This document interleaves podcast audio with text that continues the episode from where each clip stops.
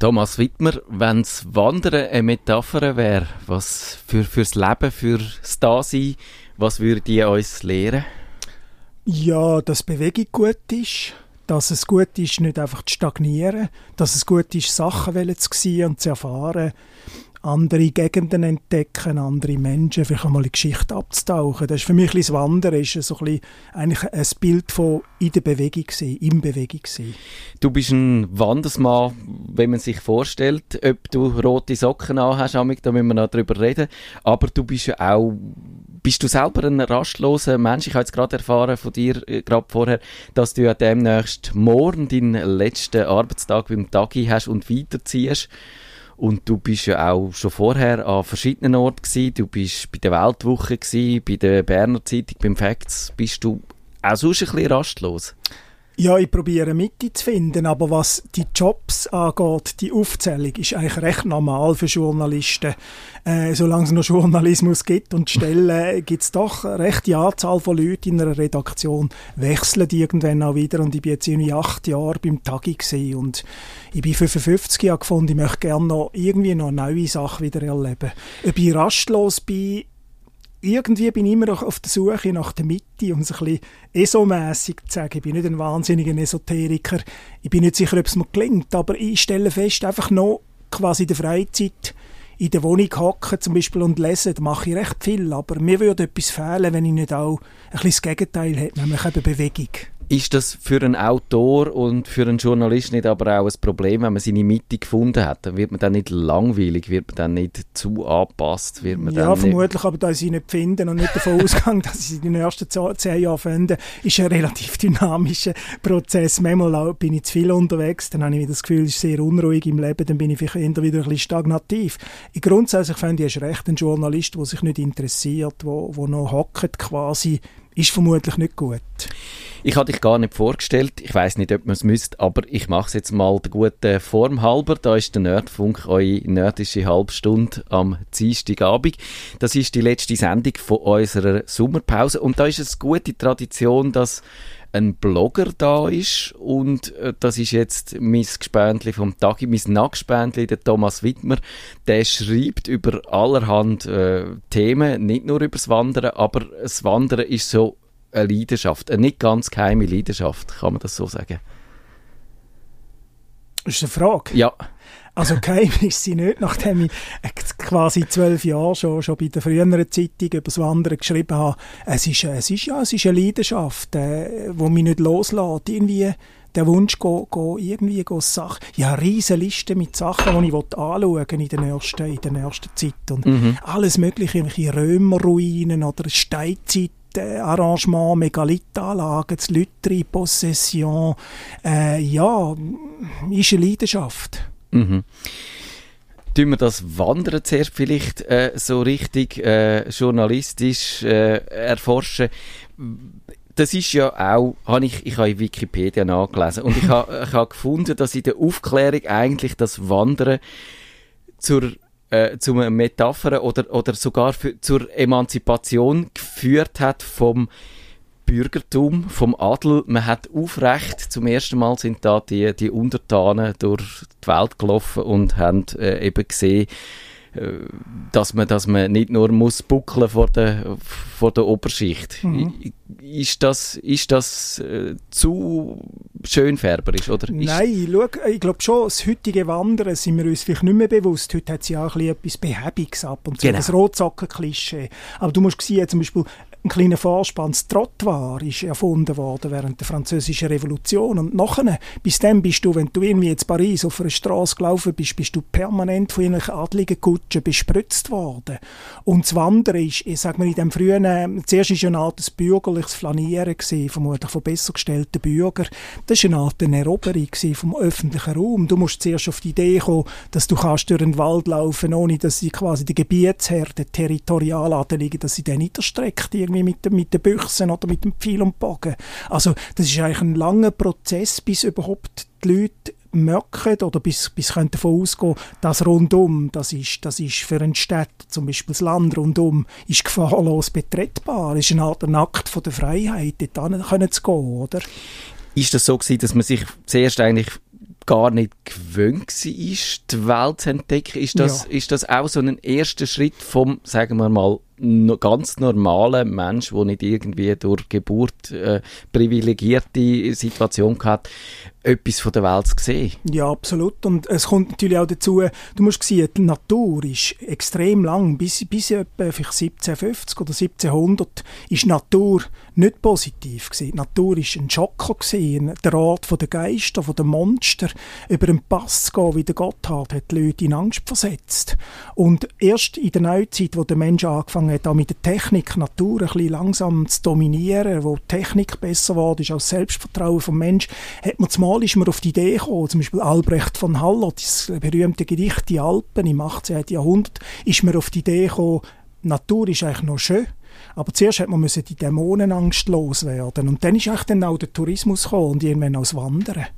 Ich glaube, das muss man sich tatsächlich auch heute vielleicht wieder vergegenwärtigen, dass unsere Welt ist heute global. Aber, aber schon, eben, ich bin nicht im Mittelalter unterwegs gewesen, aber, aber schon in in diesen dreissig, vierzig Jahren, als ich überblicke, ist die Welt geschrumpft. Am Anfang, mhm. als ich das Kind war, ist Amerika, U S A noch extrem weit weg gewesen. Das war ein, ein exotisches Land gewesen, wo man zwar ab und zu einen Film gesehen hat, aber, aber das hat die Sprache gehabt. Und heute eben mit Serien auf Netflix schrumpft alles so quasi auf Wohnzimmergröße. Ist da das Wandern auch entgegentrend, indem man halt wieder erfährt, dass die Distanzen nicht geschrumpft sind, sondern wenn du, wenn du willst, zwanzig Kilometer laufen, dann brauchst du Kondition dafür.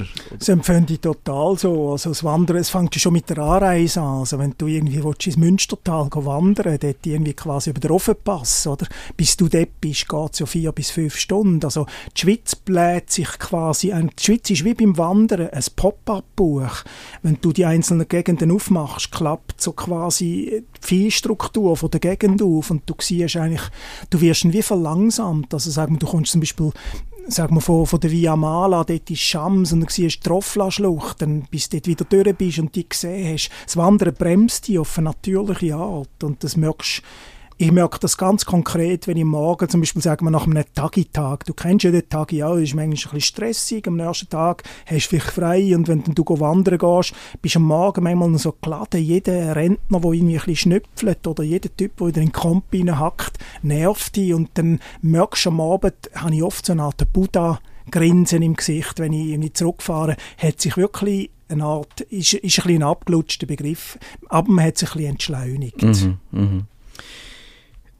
Das Wandern heute, heute bist du dann nur in der Schweiz unterwegs, wenn man das äh, de, noch darf, äh, berücksichtigt. Ist, ist das für dich der Fokus auch aufs eigene Land oder gehst du manchmal auch über die Landesgrenzen also aus? Ich gehe natürlich auch schon über die Landesgrenzen aus. Ich bin auch schon in Schottland gewandert, mhm. klar, oder zu Frankreich.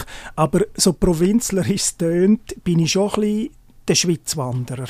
Ich erkläre das so. Für mich ist das eine Sammelleidenschaft. Ich bin eigentlich ein Routensammler, ein Leidenschaftlicher. Und zum Sammeln gehört eigentlich immer eine, Ökono- eine Ökonomie. Also, mhm. wenn du Briefmarken sammelst und ein bisschen willst du mit Anspruch machen, sammelst du nicht alle Marken, die es gibt, sondern du sammelst, genau, ja. sammelst zum Beispiel Marken von Ecuador oder Marken mit Vögeln von neunzehnhundertzehn bis neunzehnhundertdreissig. Und mein Gebiet, wo quasi wie sagen wir, Dialektik stimmt zwischen vorhandenen Möglichkeiten und dem, was ich in meinem Leben machen kann. Es muss irgendwie in einem Spannungsverhältnis äh, quasi spielen. Ich kann auch nicht quasi im, irgendwo Routen sammeln, wo ich nach zwei Jahren fertig bin. Aber die Schweiz hat genau so viele Routen, dass ich bis zum Lebensende nicht fertig werde. Und eine gewisse leidenschaftliche Spannung, fast ein Begehren, erotisches manchmal spüren, wieder dort und dort hinzugehen. Du tust aber dann auch die gleiche Route mehrfach wandern. Es ist nicht so, dass du zu denen wirst hören, die sagen, nein, ich habe jetzt auch wieder das Ziel, nie, das könnte man ja auch wieder fast neurotisch wieder betreiben, nie die gleiche Route zweimal, jede Route in jedem Kanton mindestens so und so viele Kilometer oder was weiß ich was. Ja, also es ist nicht neurotisch so, dass ich nicht zweimal auf den gleichen Berg. Aber es ist tatsächlich so, dass ich einfach eine riesige Wunschliste habe, die perverserweise eigentlich Jahr für Jahr länger wird. Weil, wenn du irgendwie in Fribourg, im Greyerzoland, bei Montbauvan auf einen Hügel schaust, siehst du nebenzu noch drei andere Hügel, die du schauen kannst. Und eigentlich ist fast jeder Hügel eine Halbtages- oder ja. Tagesunternehmung. Die Wunschliste wächst und ich mache ab und zu, es gibt so ein bisschen Lieblingsrouten, so als Appenzeller gehe ich zum Beispiel, wenn es irgendwie möglich ist, jedes Jahr mal auf den Sentis oder ein Lieblingsberg von mir ist auch der Mitte, der gross, im Kanton Schweiz. Es gibt schon Routen, die ich zwei oder dreimal mache oder jedes Jahr einmal, aber im Prinzip ist es andere Richtung. Also mich fasziniert es, immer neue Routen anzustreben. Mhm.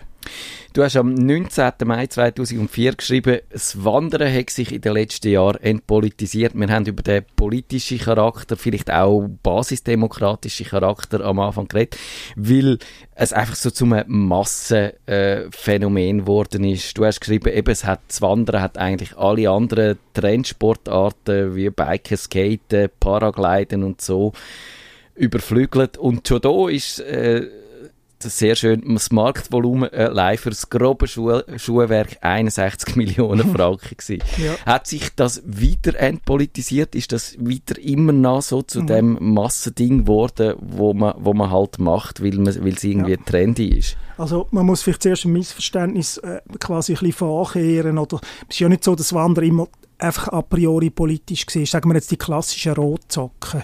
Sagen wir so, die Typen, die jetzt für achtzig sind oder so, die, die sind ja auch nicht politisch. Ja. Aber es hat, sagen wir mal, so ein bisschen achtundsechzig und nachher hat es einen gewissen Zugriff gegeben von einem Teil von der Linken aufs Land. Also mm. zum Beispiel an, go anschauen, go ins Bündnerland, was die Strombarone anrichten, an Stauseen oder Schweinereien go suchen. Sagen wir so ein bisschen Kolonisierung vom, von der Bergwelt durch die Stadt oder durch reiche Konzerne aller Art. Das war ein bisschen das politische Motiv gewesen. Und heute ist vielleicht Vielleicht ist «entpolitisiert» auch nicht der beste Begriff, auch wenn ich ihn vermutlich irgendwann einmal gebraucht habe. Aber ich finde, das Wandern hat sich wahnsinnig diversifiziert. Mhm. Es gibt, es gibt nach wie vor den klassischen Kampfwanderer. Es gibt sicher auch den Linken, der mit einem Tränchen in den Augen geht und Stausee anschauen und denkt, der Wasserzins ist nicht in Ordnung für die Alpenregion dort.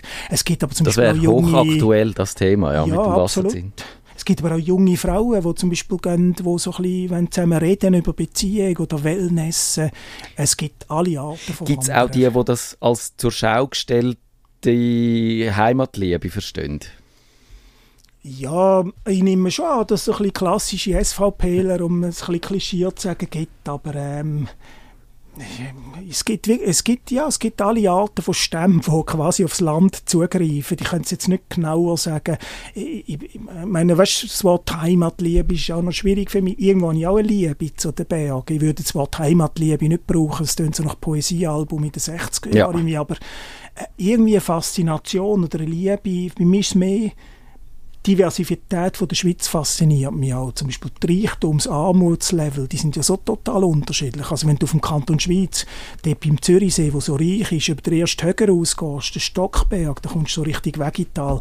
Da hat es viel ärmere Leute sofort. Da hat es Bauern und irgendwelche Kapellen und alte Leute und die Moden in den Schaufenstern in einem Dorf. Wenn sie irgendwo, äh, das sind so Lismowaren. Mhm. Also du hast wirklich einen Modernitätssprung und auch einen Wohlstandssprung sofort. Und das sind Sachen, die mich interessieren.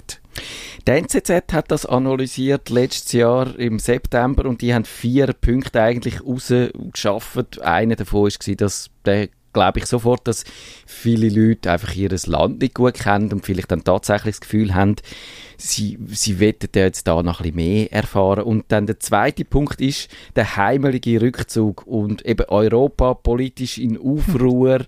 Flüchtlingskrise, Terror, Istanbul, wo auch immer um uns herum. Und dann ist das Wandern. Das hat dann so eine, so eine beruhigende Wirkung und da hm. hat man das Gefühl, die Welt ist doch in Ordnung, solange man da unterwegs ja. ist mit seinen Schuhen. Weißt, du wirst eben auch sofort wieder eingeholt von der Welt, wie es ist. Also vielleicht zwei Beispiele. Vor längerem bin ich zu Valzaina gewandert. Da steht so ein Dorf über dem Prättigau, ziemlich abgelegen. Das erste, was wir gesehen haben, war ein Flüchtlingsheim ja. für äh, quasi ab. gewisse Asylbewerber.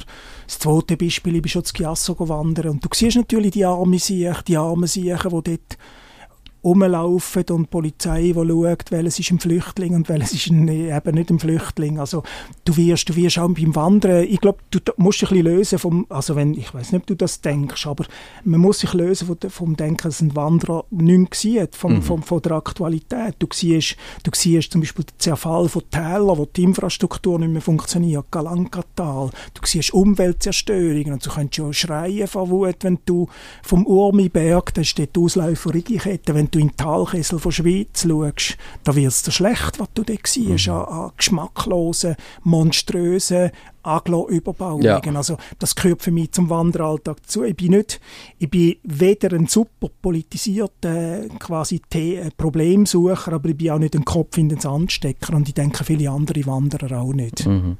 Und ein Punkt, der in der N Z Z noch gestanden ist, dass wir sind der Nerd, der Nerdfunk ist eine Tech-Sendung, das ist natürlich eben das Smartphone, die ganzen äh, Gadgets, die man auch unterwegs natürlich kann zelebrieren. Ich habe so eine G P S-Uhr gerade, die mir dann sagt, wie schnell ich unterwegs war mhm. und äh, wie, wie gut ich den Anstieg gemeistert habe. Ist das für dich Technik äh, auch ein Thema oder kannst du das völlig technikfrei bewältigen, deine Wanderungen? Ich bin eben re- relativ, also ich bin sowieso ich bin sehr, also das iPhone ist auf fast eine brutale Art ein Körperteil von mir. Ja. Beim Wandern, ich lese im Zug Bücher auf dem iPhone, ich verkehre mit den Leuten, die nicht mitkommen, ich verkehre mit den Leuten, die mitkommen. Und was ich tatsächlich mache, ich bin ein extrem schlechter Kartenleser. Mhm. Der Stress potenziert sich, wenn ich hinter mir drei Leute habe, die das Gefühl haben, ich bin ein gut, guter Kartenleser. Und die Rebellion ist beim Wandern immer sehr schnell. Also, wenn du nicht im Nebel, wenn die Leute Hunger haben, in zwei Minuten kannst du sagen, ob es rechts oder links ins Tal geht, dann bin ich Gott froh, wenn ich auf dem iPhone das berühmte Schweiz-Mobil-App öffne, wo ich selber quasi einen pulsierenden Punkt bin und sofort gesehen ist der Punkt noch auf der Route und das ist ein bisschen, also es hat mir wirklich schon extrem geholfen. Ja. Also ich sehe es eher positiv, was ich jetzt nicht so mache, ist am Abend fetischistisch quasi die eigene Fitness messen, indem ich schaue, wie viel Stockwerke, also beim iPhone ist ja dann die Fitness-App, geht ja nicht Höhenmeter an, sondern Stockwerke, die du gemacht hast oder wie viele Kilometer gelaufen bist. Das interessiert mich weniger. Ist es zweitausendvier schwierig gewesen, äh, hier der Weltwoche die Wanderkolumnen schmackhaft zu machen? Nein, also der Witz ist, ich habe sie nicht selber schmackhaft gemacht, sondern der Gastromensch Christian Seiler, den man jetzt mittlerweile glaub, mehr aus dem Magazin kennt, ist ein Kollege von mir und der hat es in einem lustigen Wienerisch, den ich nicht kann, parodieren und es auch nicht probieren, gesagt, wie die Wittmer, hast du noch eine quasi, ich will kolumnieren über Essen, aber nur alle zwei Wochen, ja. Kannst du alternieren zu mir etwas, ist egal was, irgendetwas. Ah, das ist ein, ein äh Und dann hast du dir überlegen, was? Ja, und dann habe ich sofort schnell gesagt, ich wandere, ich bin dort wahnsinnig gern gewandert und äh, ja, und das ist äh, sofort angenommen worden, weil der Seiler ist dort wichtig gewesen und ich musste da nicht müssen etwas durchsetzen. Ich würde behaupten, dass so eine Kolumne, so eine Wanderkolumne hat jetzt journalistisch nicht das höchste Renommee, aber man kann wahnsinnig viel lernen dabei. Man kann, du giltst ja als sehr guter Erzähler und das kann man üben bei, bei so einer Kolumne. Und du giltst auch als sehr guter Analytiker und auch an der frischen Luft kann man auch wahnsinnig gut denken. Ja, das stimmt. Äh, äh, wie, für was ich selber gelte, ist für mich schwierig, aber ich finde, äh, wenn du lange Wanderkolumnen schreibst, musst du ein paar Problem lösen, zum Beispiel vor allem die Leute nicht langweilig, zum Beispiel immer die gleiche Form wählst, ich in der Vergangenheit, ich ging und dann ging ich, oder das, was ich Götterli-Prosa nenne, ein bisschen abwertend, dass du noch quasi sagst, beim nächsten Tor geht es rechts und nach zweihundert Metern links durch eine kleine Baumgruppe, das ist nicht eine gute Kolumne. Mhm. Du musst eigentlich lernen, quasi Begegnungen mit Menschen aus, aufzubereiten, mit einem Typ, wo, wo du einen Tag lang ein Duell hast, wer ist schneller am Ziel, hat Krücken und Sprungblenkbar und du bist irgendwie krank halb und du duellierst dich auf dem weißen Stein, immer wieder verschwindet er und komm, hast das Gefühl, jetzt hast du ihn geschlagen, taucht er wieder irgendwo aus einem Wäldli auf. Das sind die Sachen, die eine Kolumne lustig macht. Und noch zu der Frage vom Denken, mal, das ist tatsächlich so. Also ich weiss nicht, es gibt viele Leute, die sich vornehmen, heute denke ich mal ausführlich. Das mache ich nicht. Bei mir ist es eher so, ich laufe mal los oder ich gehe irgendwo hin, aber weil quasi Setting reduziert ist, weil du nicht so viel Einfluss hast, kein Telefon, das läutet, kein irgendwelcher Lärm oder in der Wohnung Nachbarn, die ein Problem haben.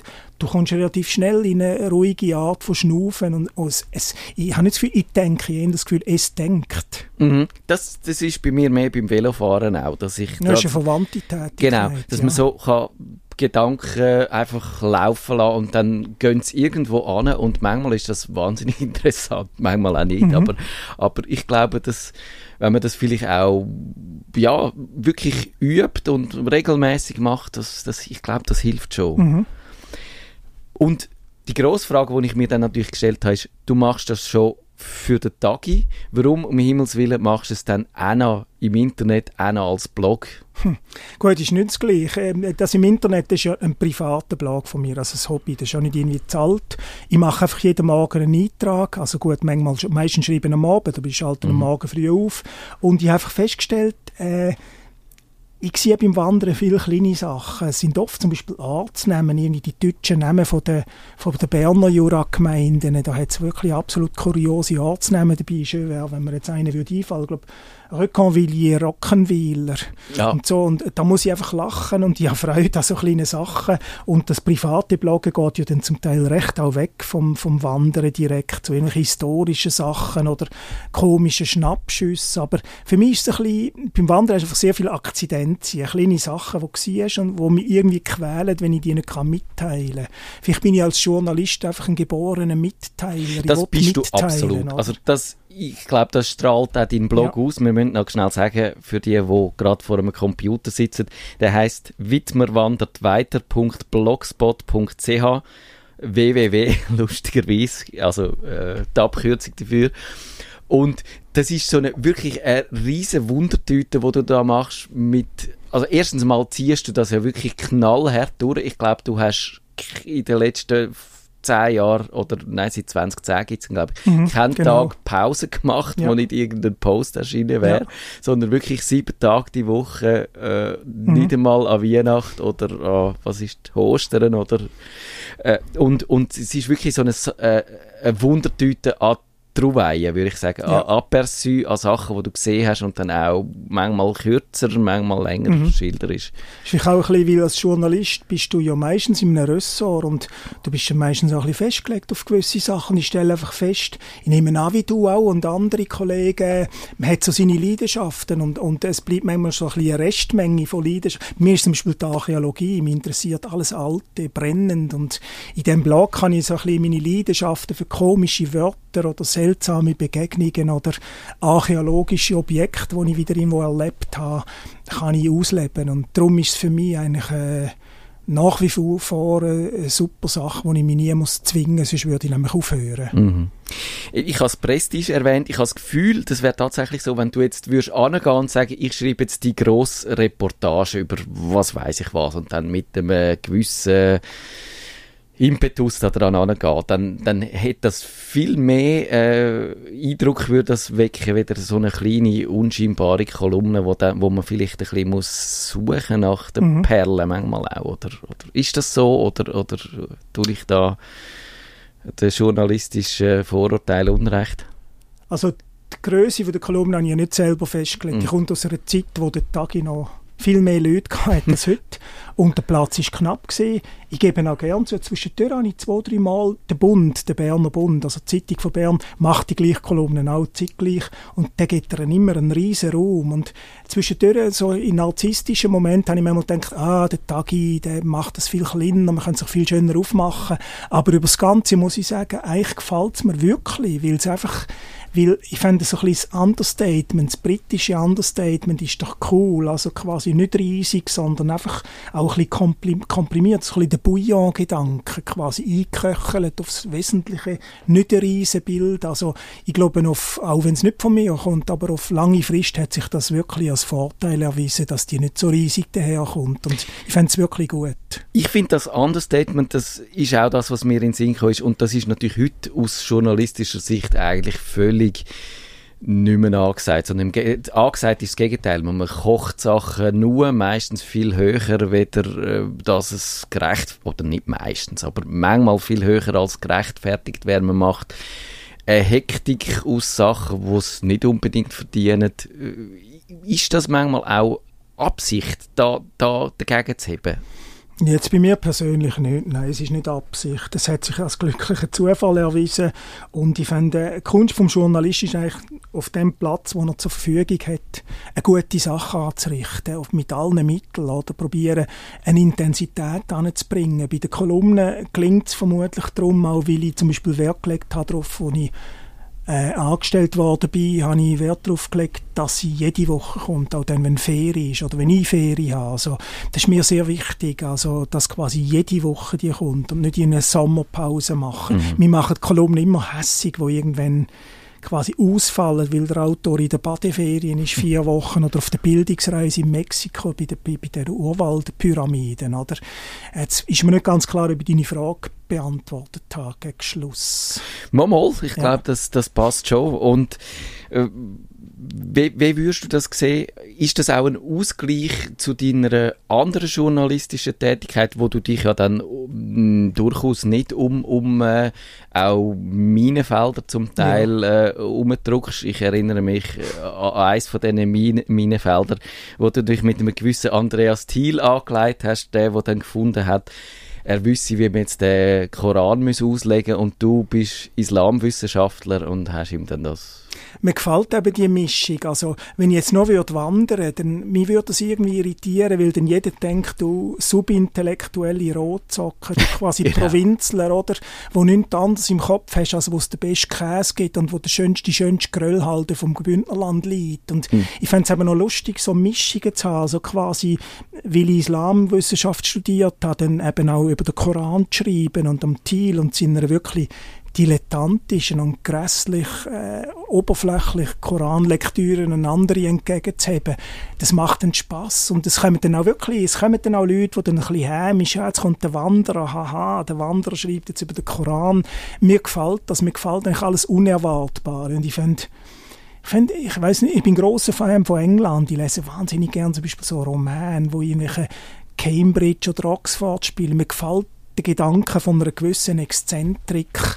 Und ich finde, ein Journalist sollte so ein bisschen exzentrisch sein und auch seine Passionen leben, was ja immer, ob es jetzt Rudern ist oder, oder äh, Tontuben schiessen oder japanische Kunst, irgend. Aber ich finde, irgendwie ein bisschen Passion leben ist das, was ich im Journalismus toll finde, wenn es mhm. möglich ist.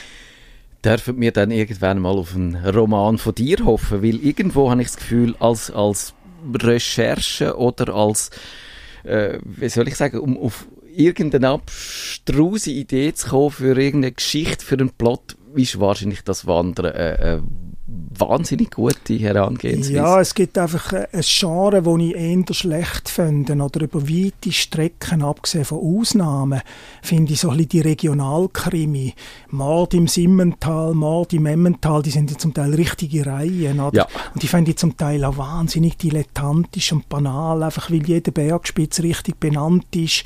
Sind es wegen dem nicht spannender. Also zunächst einmal müsste ich mir extrem Mühe geben, dass es nicht so ein schlechter Regionalkrimi ist. Es gibt auch sehr gute Sachen, sagen wir, ich weiss gar nicht mehr, der Autor einfällt, Mord auf der Meldeck, habe ich kürzlich gelesen, das ist ein alter Schweizer Krimi aus dem Morte-Verlag. Leider fällt mir der Autor jetzt wirklich nicht ein. Das ist zum Beispiel ein guter Regionalkrimi. Aber lieber kein Buch schreiben oder kein Roman als ein schlechter Roman. Das hat mich bis jetzt gehindert, daran zu dilettieren, zusammen mit dem normalen Arbeitspensum. Das gebe ich dir absolut recht. Ja, das ist, das ist so. Und jetzt, wenn wir vielleicht kurz vor Ende noch einen, einen Service-Teil einflechten wollen, wenn man, wenn man ein Stubenhocker ist und wie viele von uns ne wahrscheinlich, ich unterstelle jetzt das vor allem von den Podcast-Hörern, und man dann doch jetzt findet, das Wandern, das hat noch etwas. Wie steigt man ein? Nimmt man einfach seine Schuhe, die man hat, und läuft los? Ist es ja, so einfach? Ich würde schon, ich würde es nicht gerade die Schuhe nehmen und irgendwie ins Wallis laufen zu einer todbringenden Gegend, wo es irgendwie Abgründe hat von tausend Meter Tiefe, aber grundsätzlich fände ich schon, am besten fängt man wenig, mit wenig an, übertreibt es nicht, nimmt eine Flasche Wasser mit. Ich habe zum Beispiel ein Genre, das ich sehr liebe, ist einfach mit dem Zug irgendwo in der Schweiz, sagen wir ins Emmental fahren, irgendwo aussteigen, wo ich noch nie ausgestiegen bin, Grosshöchstädten oder so, auf dem Wanderweg wie so schauen, was es so gibt im Angebot und dann loszotteln. Oder zum Beispiel zur Winterthur, wo ich da hingelaufen bin zum Studio, das ist gerade beim Bahnhof, jetzt ein Wanderwegweiser, habe ich gesehen, dass dort Sachen angeschrieben sind, Kiburg. wieso nicht gerade mal Kiburg laufen und vielleicht weiter Richtung Pfäffikensee? Das kann man sehr gut machen. Kiburg liegt auf meiner Velorunde. Ich bin ja ich bin wirklich das Gegenteil von dir. Ich habe immer die gleiche Runde. Auch weil ich gen- genau weiss, so viel Zeit habe ich und, und kann die dann in dieser Zeit auch abspulen und so. Aber ich hoffe, dass das wird sich dann auch mal wieder verändern, dass ich ein bisschen mehr Luft habe für das. Thomas Wittmer, die Sendung ist fast fertig. Ich, ich habe es super spannend gefunden, lässig, dass du da gewesen bist, dass du da nicht gewandert bist. Ich glaube, du bist mit dem Zug gekommen, aber äh, also, äh, wirklich toll gewesen. Und ich muss noch schnell das sagen, eben Sommerpause äh, haben wir jetzt dann, die geht bis zum sechsten August und dann sind wir am achten August dann wieder da mit dem Nerdfunk. Und jetzt geht es dann, ich glaube, ich habe eine Punktlandung angelegt mit der Live-Übertragung aus der Sommerbar weiter. Nerdfunk. Nerdfunk. Nerdfunk. Nerdfunk. Suchen Sie uns auch im Netz auf nerdfunk punkt c h.